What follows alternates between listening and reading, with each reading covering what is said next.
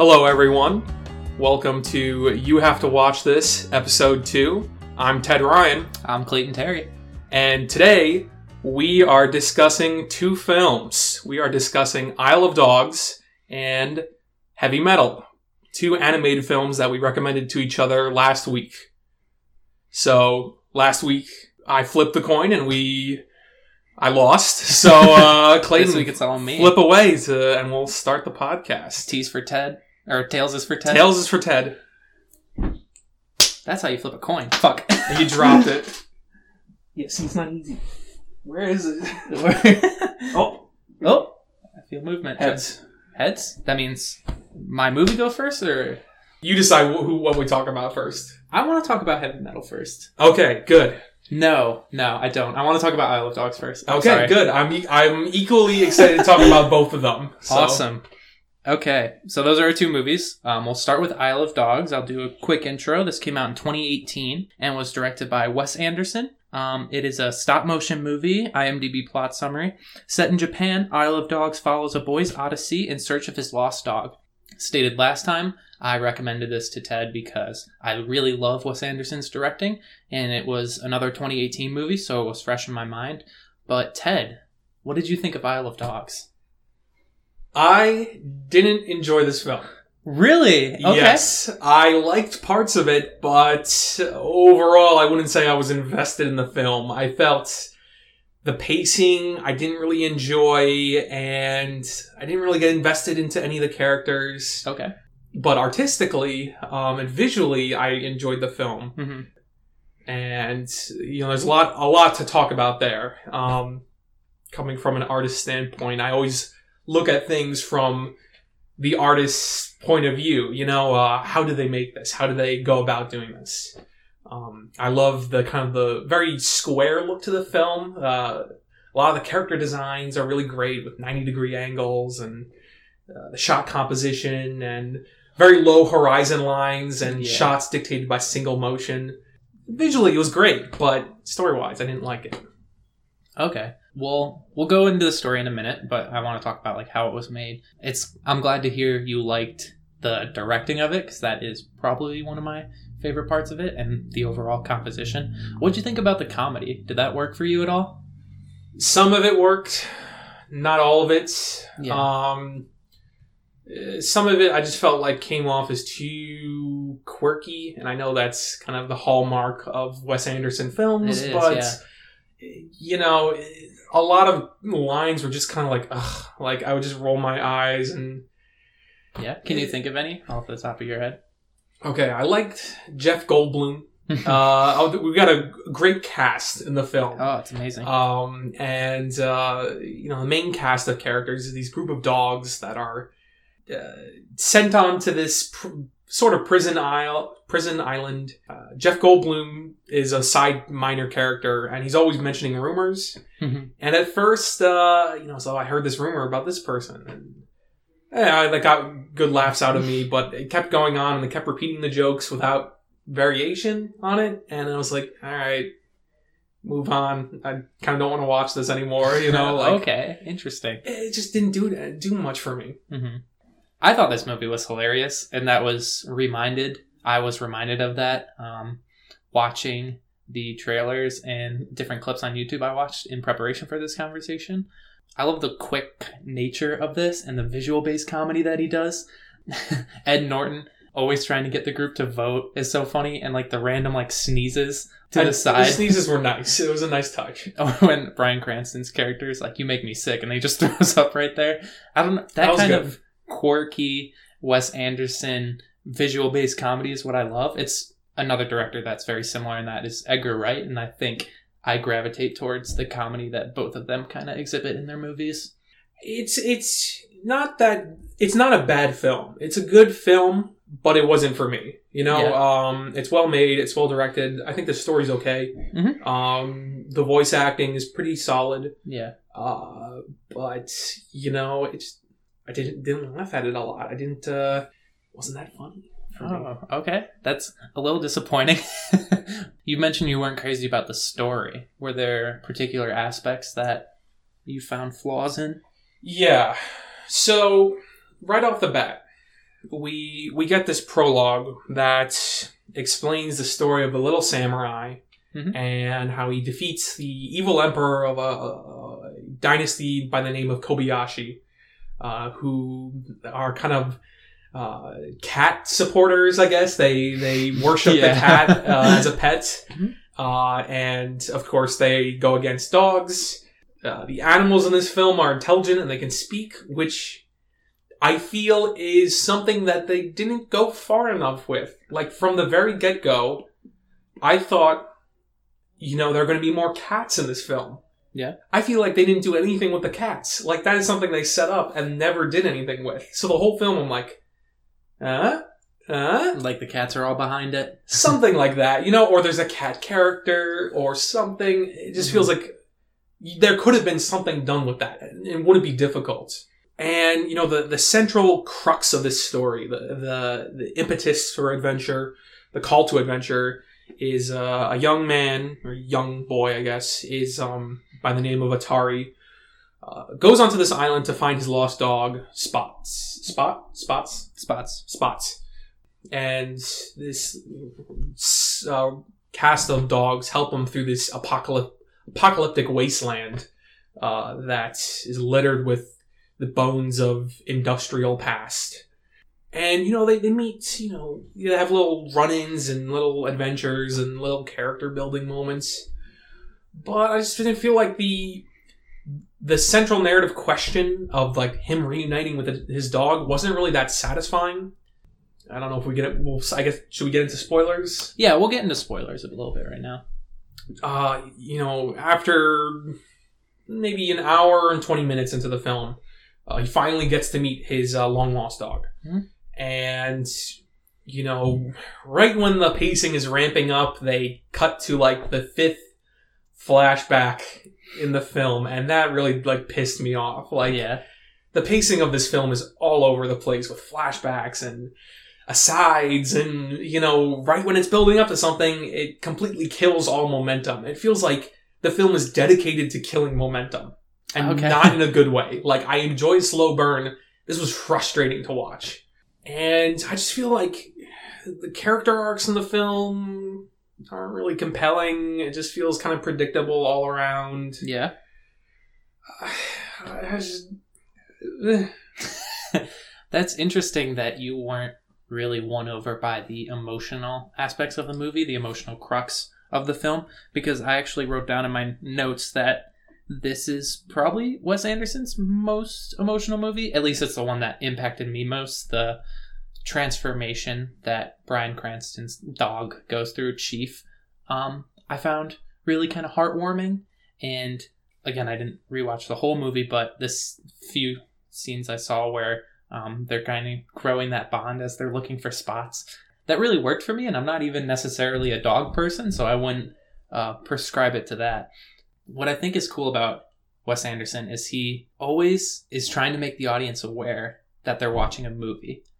The way that plays out in some other films like Grand Budapest Hotel and Moonrise Kingdom is like, don't take any of this too seriously. Like, these kids are up on top of a ball a bell tower. This guy just got decapitated. This dog just died. But because of the strange framing, because of the way people talk, because of the aspect ratio, you're always aware that you're in this fictional world. So I don't get that emotional connection as much. The only other film of his that I've seen all the way through was Moonrise Kingdom. and I love that. And I agree with you that his films are very much it's a fantastical reality. It's a it's a mm-hmm. it's a film reality and I enjoy that.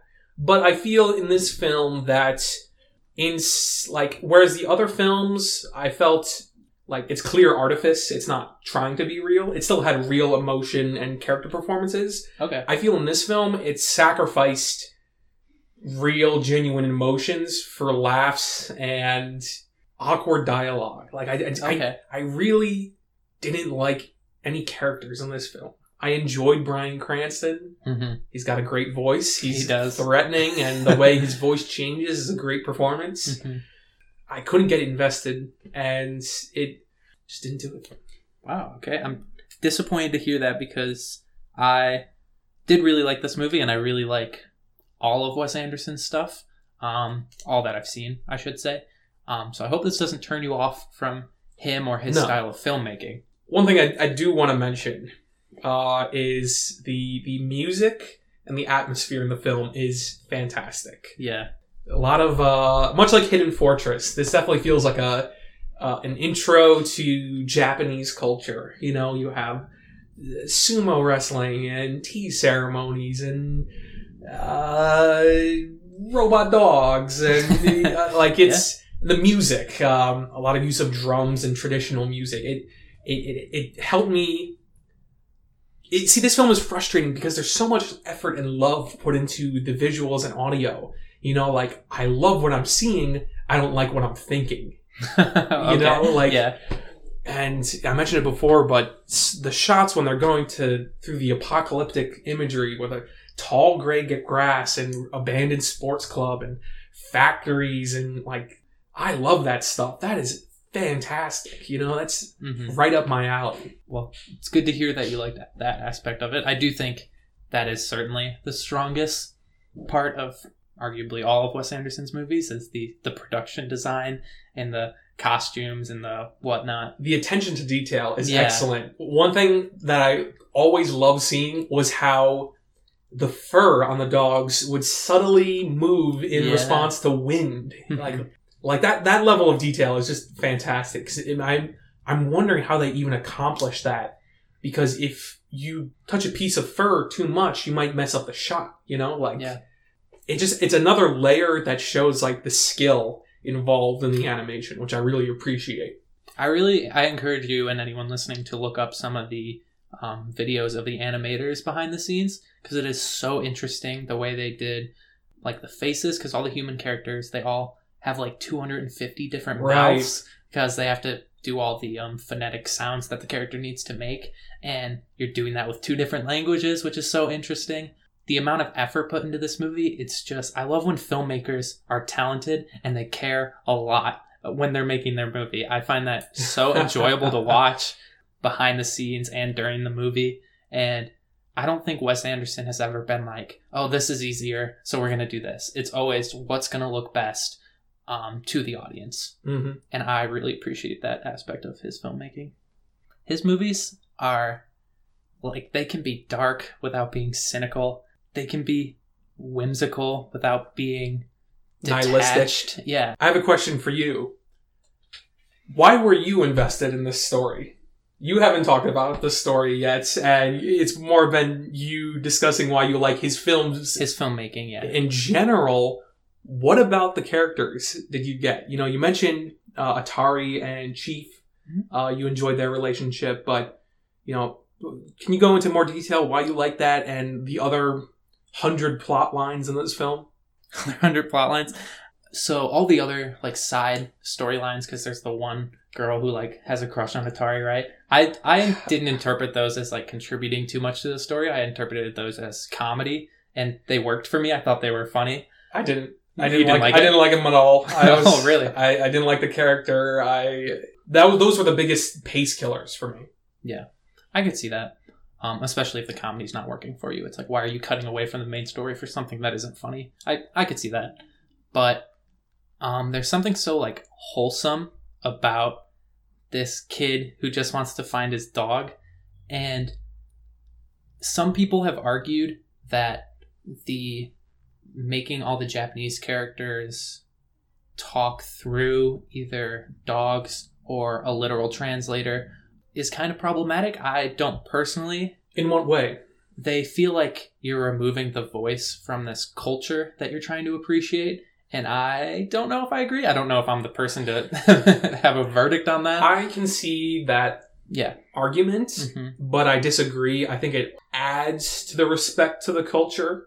Um, you know, the idea of things being lost in translation. Yeah. you can't have that if the characters that are of the, a culture are speaking that language. Mhm. You're not losing anything in that. In a way, that plays into this theme of like kind of love transcending language because it's about a boy and his dog who can talk, but the dog can't talk to the boy. You know what I mean? Um, I guess later on they get the earpiece. I never really understood the earpiece. Like, does it translate for them or yeah, it does translates the the human speaking in Japanese to dog, I guess. you know what I think I would want? I wanted to hear what was being said through the earpiece translated.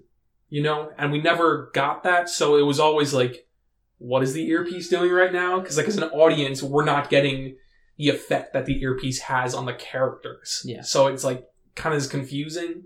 And that that would play into the argument of not giving the Japanese characters their own voice because you give a translator to one of the main characters and then you don't really see you still don't see what the Japanese boy is actually saying. Right. Um so I do understand that argument, but to me it does come down to that theme of like love transcending species between like a boy and his dog. If you had the characters would be able to talk e- to each other or directly understand each other in a way that we could in the sense that the boy has subtitles and then we hear the dogs respond they we don't have that so they have to sell the connection between the boy and his dog entirely visually they have to sell it with a performance of like a statue which besides being a technical marvel and a testament to the craft that they put into this movie i think it made it even more emotionally resonant for me because it was so non-traditional Okay. so you brought up that you wanted the cat setup to go somewhere. I don't remember them explicitly setting up the cat stuff. I thought they were just characters that In the prologue, the the characters that are set up, the way the way the conflict is set up, you got dogs are hated by the Kobayashi family. The Kobayashi family loves cats. The Kobayashi family or dynasty plans a coup and starts wiping them out uh, and domesticating them, I Mhm. guess. Uh, and a little samurai defeats Kobayashi. You know, you mentioned this theme of love across species. Like, why not bring cats into that? You know, like it feels like it's a missing part of the equation that is it's something that I felt like deserved to be explored in the story, and the film didn't even try to do that. I would disagree.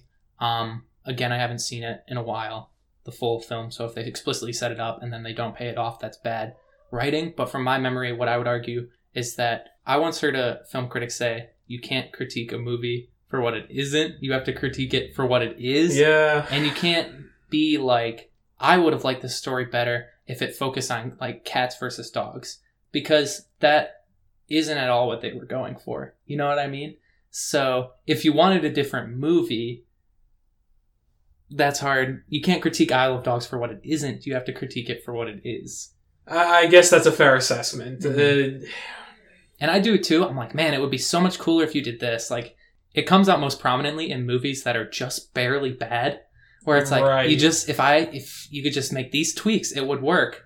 But I, I saw uh, the M Night uh, film Glass, Glass recently, and I love Split. Um, I thought that was like a fantastic sleeper hit. And Glass was a really interesting film because there's so much good in it, but it gets it's so close to being great, you know. So it's like, uh, you know, Mhm.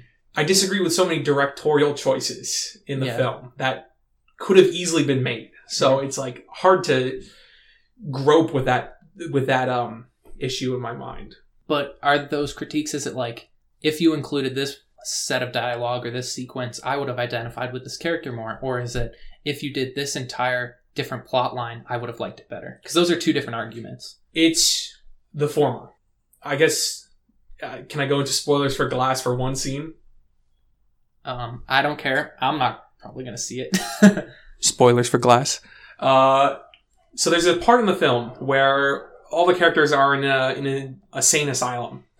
For one, you know, for a reason, uh, Bruce Willis has to get out of his uh, cell, his detainment area, and he's like super strong, and he's like come to doubt, like, am I really a superhero? Am I, or am I just insane?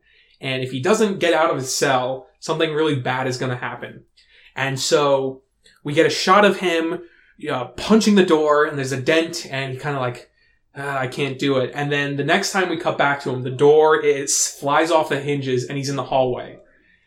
If I was M Night in that situation, I would just have a, a scene wh- that allows Bruce Willis to act through the struggle, Mhm. him struggling to find the strength, the inner strength to open up this door Yeah. and you know him failing over and over again and then you know, maybe you cut away to like a memory of his or the music swells or something. And then finally he finds the power within himself to, you know, he yells and breaks down the door. And we would have, like, it would have been a great emotional moment in the story. And, you know, that's not changing a plot line. I guess that's what I'm trying to say for Isle of Dogs with cats. But Yeah. Small changes that make what already is happening more compelling. Right. yes. Okay. Yeah, I see that. I think those are more valid critiques than changing the entire plot line, but that's another discussion entirely. So, Next week we'll talk about Glass. No. it um, was good. I liked it. I haven't seen Unbreakable yet. Me neither. What? That's probably the only. I shouldn't say the only good one. That's probably the best of the three. You didn't like Split? I thought it was fine. Wait, hold on. You didn't see Unbreakable, and you're saying it's the best of the three? You know I You do son that, of a Ted. you know I do that. It probably is. Split was fine. It Oh would have oh worked God. better as a short film. Maybe it was a little Oh, long. Jeez, you're breaking my heart. I'm Here. sorry, I didn't know you were that invested in it. I'm not. I'm more of a the happening guy. No, not that one. Which one? Which one have I actually seen? The knowing. Who cares? Who cares? Moving on. Moving on. Ted, the movie you had me watch is Heavy Metal. Tell us a little bit about that movie. Heavy Metal is a 1981 animated film produced by Ivan Reitman and directed by a variety of different directors. As this is this film is an anthology collection of several short uh, animated sequences um, that are done in a variety of anima- variety of animation styles. And they're all linked together by a framing narrative of a little green orb that is the manifestation of all evil in the universe. And these stories are adaptations of stories found uh, in a magazine by the same name. Uh, it was a famous comic uh, magazine uh, in the early 80s that introduced American audiences to many uh, foreign artists, most notably Moebius, who I would argue is probably the most influential person uh, in science fiction visually. Um, and yeah, it's it's there's a lot to talk about in this film. When did you first see this? I want to say I saw this maybe two or three years ago. Oh, okay. I pictured And then I- younger. I did rewatch it last summer as well. Okay.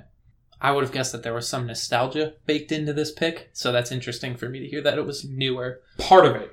What did you think of this film? I really enjoyed this film. Okay. Um, so this is a bunch of vignettes. So I figured the best way to go about it would kind of tackle each vignette Okay. individually. So And then give her overall opinion of it at the end. yeah, and then talk about kind of conclusions I came away with. So I guess spoilers for the whole thing, but this is kind of hard to spoil because there's no like framing story. Right. It's more you watch it for the experience, kind of. It's one of those. Definitely. So the first one is the Blade Runner esque taxi driver picks up this girl whose father was recently killed, and she has to transport the orb. That's the framing narrative. Yeah, this one happened. Wow. that what?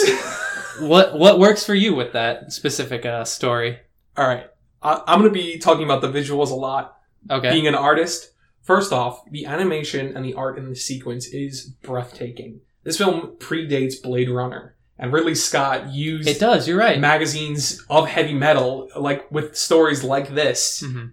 to influence the design of that uh, film. And you know, first off, like everyone apes Blade Runner following that. You know, you see Coruscant, and it's it, it's the science fiction future city. Definitely. Um, I wasn't saying Blade Runner like this is ripping it off. I was Right. saying just as like that's the first thing that came to mind in my visual repertoire of film. I I just there's so much love throughout this film, and this sequence, like you like the, all the little characters and little dial like the dialogue I loved and the, the performance of the main character, the taxi driver, and you know it's grimy, it's dirty, it's like future New York, but it's still the same. You know, it's it's scummy, it's dirty, but there's there's heart underneath the surface. You know, there's there there's love and life to be found in this inhospitable, bleak, apocalyptic world. I guess I should get into it. This film is very much a male uh, fantasy. Oh, that's a lot of my notes. We'll get into it. I, I purposely recommended this video because I knew you wouldn't like it for that reason. uh, yeah, yeah, And I wanted you to be exposed to something you didn't like. yeah. I mean, I've been exposed to things I don't like before, but I appreciate that. I guess. Um, yeah, you talk. I bring up these points later. Um, you talk about the dialogue and the character creation specifically. Talking about the characters first, because I know this is a big thing for you. I didn't think the character design of all the different aliens was interesting at all. It was like this alien's brown and a little shorter. This one's pink and has horns. This one's blue and a little bumpy. I was like, that's not creative.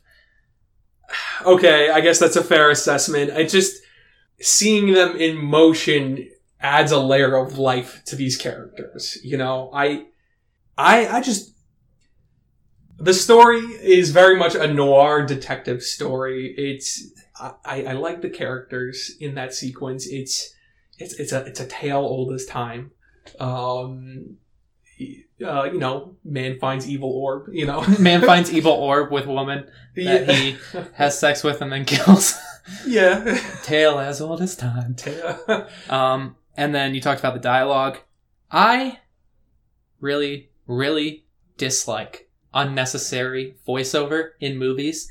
I don't know where it comes from. Maybe the first cut of Blade Runner I watched. That's Oh, no. horrible voiceover. But in this movie, Cold in, fish. That's what my wife calls me. in this movie, this and the next uh, story, every single time something was said in narration, oh, it made me so angry. really? it was so pointless. It was the antithesis of the what we talked about last week of like show don't tell. It's like for the next scene, the next story which we can get into, the character's like, I figured I should act tough, and then he says like a he talks with like a deep voice, and it's like you didn't have to tell us that. He wraps a towel around him and he's like, I didn't want people to see my dork. It's like, that's not, maybe that was funny in the 80s, but it's not funny now and it doesn't add to anything. So don't use voiceover narration unnecessarily. So I think with that sequence, we should bring up. I want to bring up the magazine again. That is a almost direct adaptation of a story originally found in the magazine, Okay. and the artist in that um, really depicted the the figures in a new way at the time, where it's bizarre cartoonish proportions. The both the men and women are the most grossest, dis- disgusting uh, caricatures of the male and female form, uh, but they're rendered realistically. And one of the reasons why I love this film is that at the time, the only real animation house was Disney. And the way this film was, you know, made was that they contacted animation studios in uh, America, Canada, France, uh, England, all all throughout the world, and people leapt leapt at the opportunity to add their work on this. Like this is their first chance to work on a feature film, and you know it's it's easy for mo- modern audiences to see this film and be like, ugh, like this is a product of the '80s. You know, like like this is disgusting. This is gross. You know, and you know it's it's fine to look at things at a modern lens, but this film is really the first of its kind to tackle so much of the subject matter in an animated film. And if you were to compare it to anime, which I'm not really into, but I haven't really given it a genuine shot, you know, there's anime for all age groups. And that's something that is largely uh, absent in the West um, and to Western audiences. You know, you see that it started coming around nowadays, but still not to a major extent. You know, it, it's it's corny and there's a lot of eye rolling stuff, but I I love it for its uniqueness and its it's it's the passion involved in the animation, and it just feels like a labor of love from everyone involved. You know, like sure you may say the alien designs were weak, but hmm uh, you know, these people were working 24 7 in addition to normal commercial work in order to get this film made. You know, Mhm. it's, I, I can't not enjoy it for the, the work that gets put into it. Definitely. And I was, as you were saying that, I was looking up to see if, because you said that this was one of the first films to kind of tackle the subject matter through the animated medium. And the first thing that came to mind was Pink Floyd's The Wall and the animated features of that film. And that came out a year after. And a lot of the beloved anime movies um, that we still talk about came out after this. So I don't necessarily disagree with that assessment. I understand that we shouldn't automatically disqualify films because of the context of when they were made. I would argue that this, the technical aspects of this film, the character design, the animation, the scenery, isn't compelling enough Wow. to forgive that. Oh my god. I have a couple points here where I did really like it. I liked the visuals at the beginning of the den, the second one that we're kind of in the middle of talking about. right. The like space trip that he goes on. Um, I liked the ending. Yeah, the last one with the I forget what they call themselves, but the woman who's a last of this like species on the mount. That was that that is the standout sequence for that film. I love love love love that sequence. Yeah. Um you've seen my artwork. That the way that that segment is not a direct adaptation of Moebius's work. Um I don't think they he did the storyboards for the sequence, but they Okay. didn't get the rights to his story.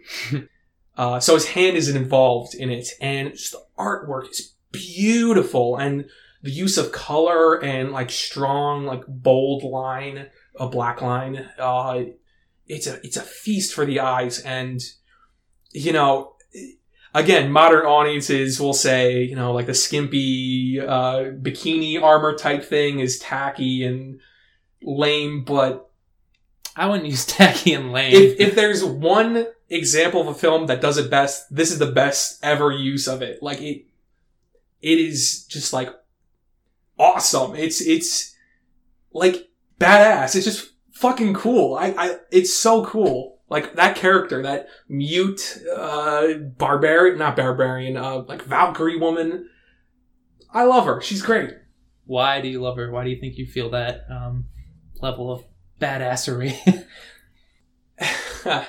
to talk about modern movies today, we see a, a movement to include strong female characters. Um, and your eyes just glared with fire.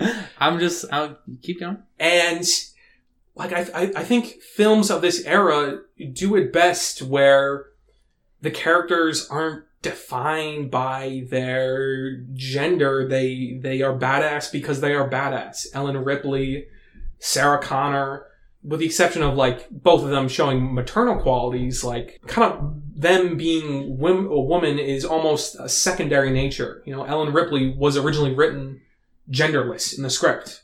Um, this character is mo- definitely feminine. It's they, but she, the way that she acts is just distinctly cool and strong willed and strong jawed and, you know, takes no shit. Uh, you know, just, just does cool stuff, you know?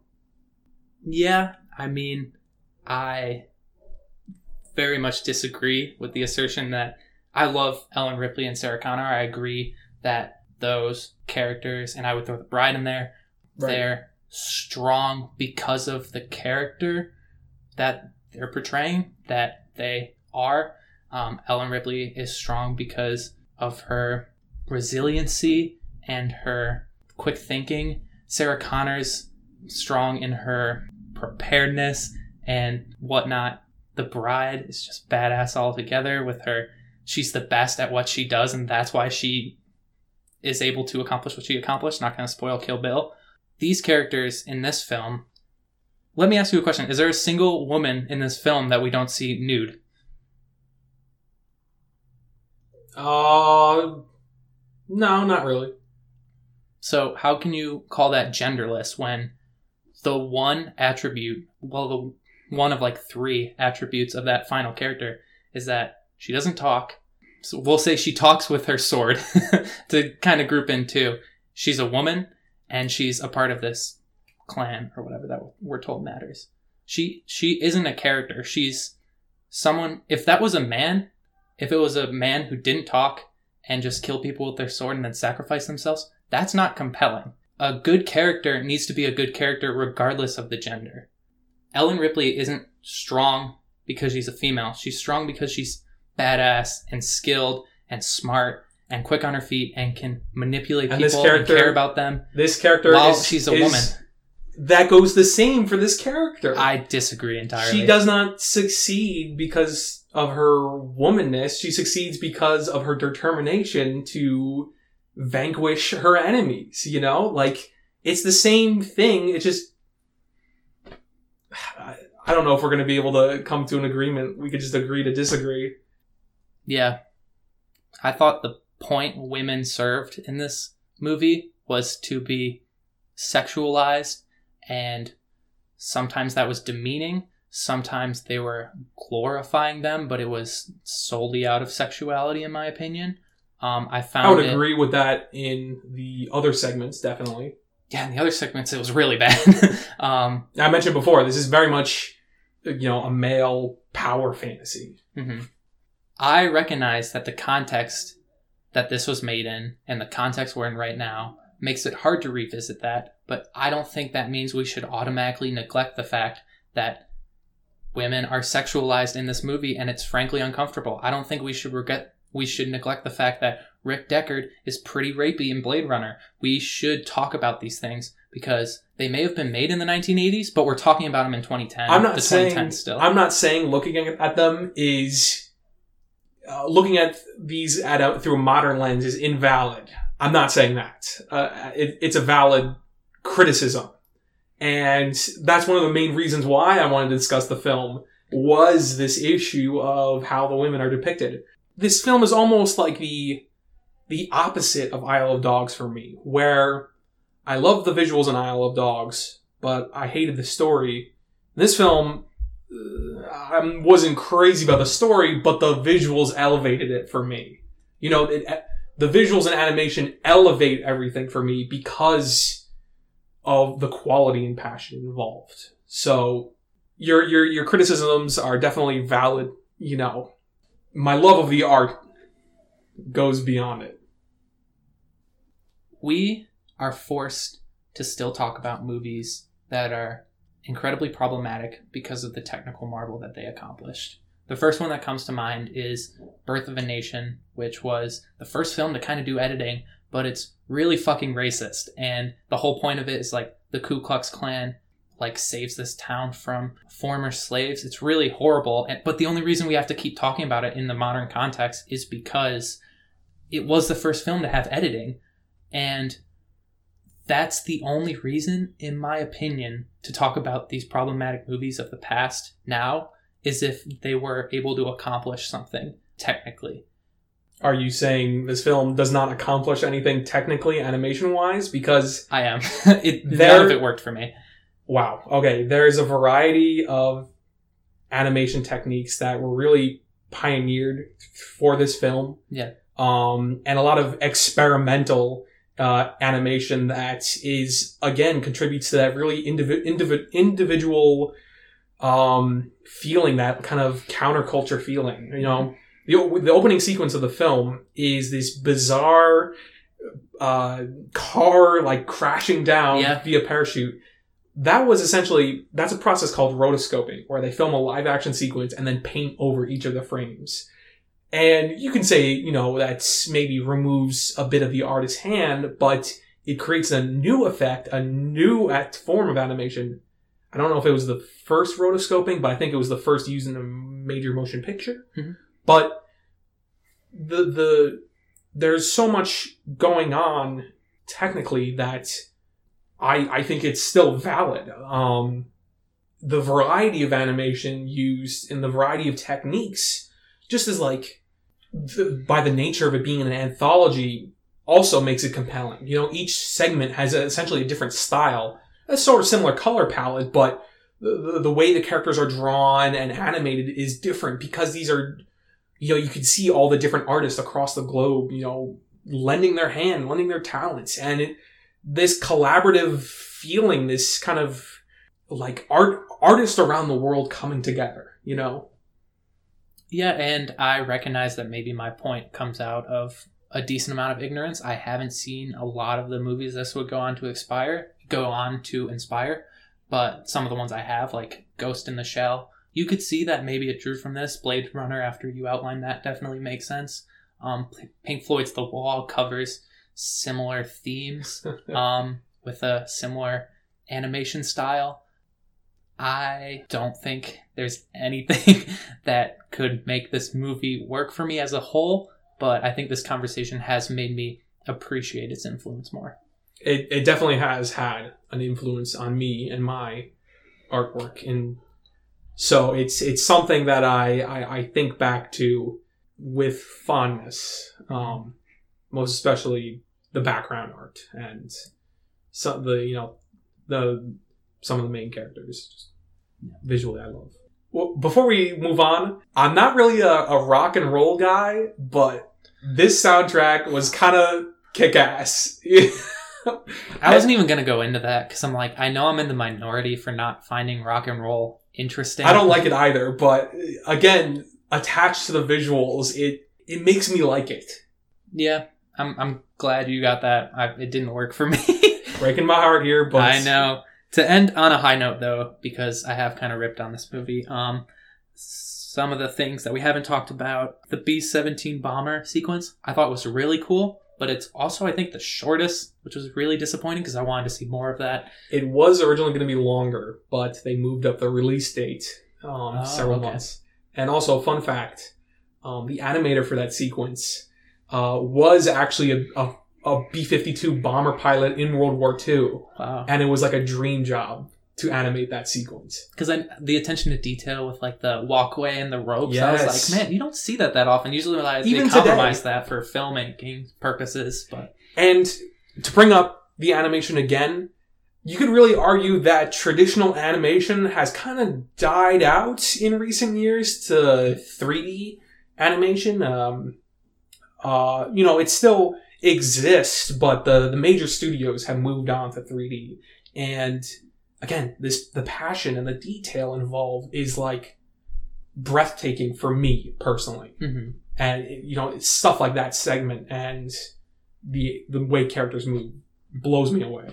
yeah, I think I like some of the 2D animation. I think some people rip on the 3D animation that we're currently getting a little too much. I'm not saying 3D animation or CGI is bad. I love Okay. it. Yeah. So, I'm just saying as a trend in the animation realm, it's just cheaper to make. Yeah, that's true. It is much cheaper now. But yeah, some of the other things we've already talked about. I thought the set design uh, and that sequence for flying through the basically Moebius comic was really cool.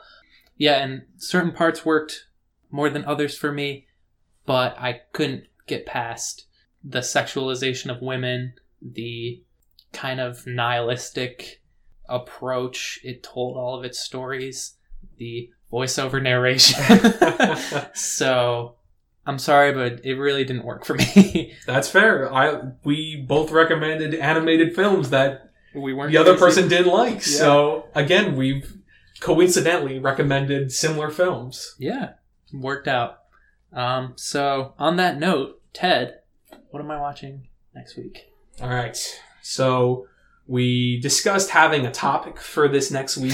And Uh, we scrapped it because it was hard. We couldn't think of something. It's really tough. So I'm going to be recommending one of my favorite movies, One Flew Over the Cuckoo's Nest. With, I was hoping you'd recommend this. Yes, I'm so I- excited. it's a fantastic film, amazing performances, star-studded cast before they became star-studded, except for Jack Nicholson. Um, really great. I am so excited to watch this movie. Hoping you would recommend this to me and force me to watch it was one of the reasons in the back of my mind I wanted to start this podcast. Cool. Glad it only took three weeks to get to it, especially after heavy heavy metal. Anyway, um, Yeah, okay. Keep your snide comments to yourself. Ted, you pushed me out of my comfort zone this week and made me watch a movie I would never seek out on my own. Yes. Um, and I really appreciate that. Even if I wasn't crazy about the movie, it taught me things about the influence in movies I do like, and it made me appreciate some of the visuals that aren't contained in the animated films I gravitate towards. So this week, I wanted to pick a movie that I don't think you would ever watch on your own. Okay. So I am going to have you watch Barry Jenkins' Moonlight. Do you know anything about this movie? Uh, I know there was an Oscar mix-up with Yeah. La La Land. I think. Yeah, it was. La La Land, also a great movie. Um, just barely edged out as my favorite of that year for those of you paying attention. I I know. I think it's about a uh, a gay man. Yeah, right? it's a gay black kid growing up in Miami, I believe, and it's told in three segments. Um, one when he's really young, one when he's early high school, and then one when he's older. And this movie was very moving to me. It has kind of stuck in my brain ever since. Um, so I'm excited for you to watch it. I really hope you like it. I don't know if you will, but like I said, it's outside of your comfort zone. So Okay. Yeah, I look forward to it. Um. and our intro song, we got an intro song this week. Woo! It's Outro by Wolfpack. And Awesome band. Check them out. So good. Um, a lot of good instrumentals. And great vocals too. Like, Yeah. Really, um, much like heavy metal. Uh, very, very, a lot of passion involved and very unique. Yeah, Passion, Isle of Dogs. Um, our in our cover art is done by this talented guy, Ted. That's me. And Ted, is there anywhere people can find more of your work? Yes, I have recently opened up a Twitter account, and I haven't posted anything on it yet, but I will be in the coming days and weeks. Uh, so you can find me at Ted Ryan Art at These Fine Times. These fine times on Twitter. Yes. Sweet. And I host two other podcasts. I'm on the Terry Talks podcast, as mentioned last time, and I also occasionally host uh, Stories Worth Sharing. So I would check those out too if you don't hate my voice. Um,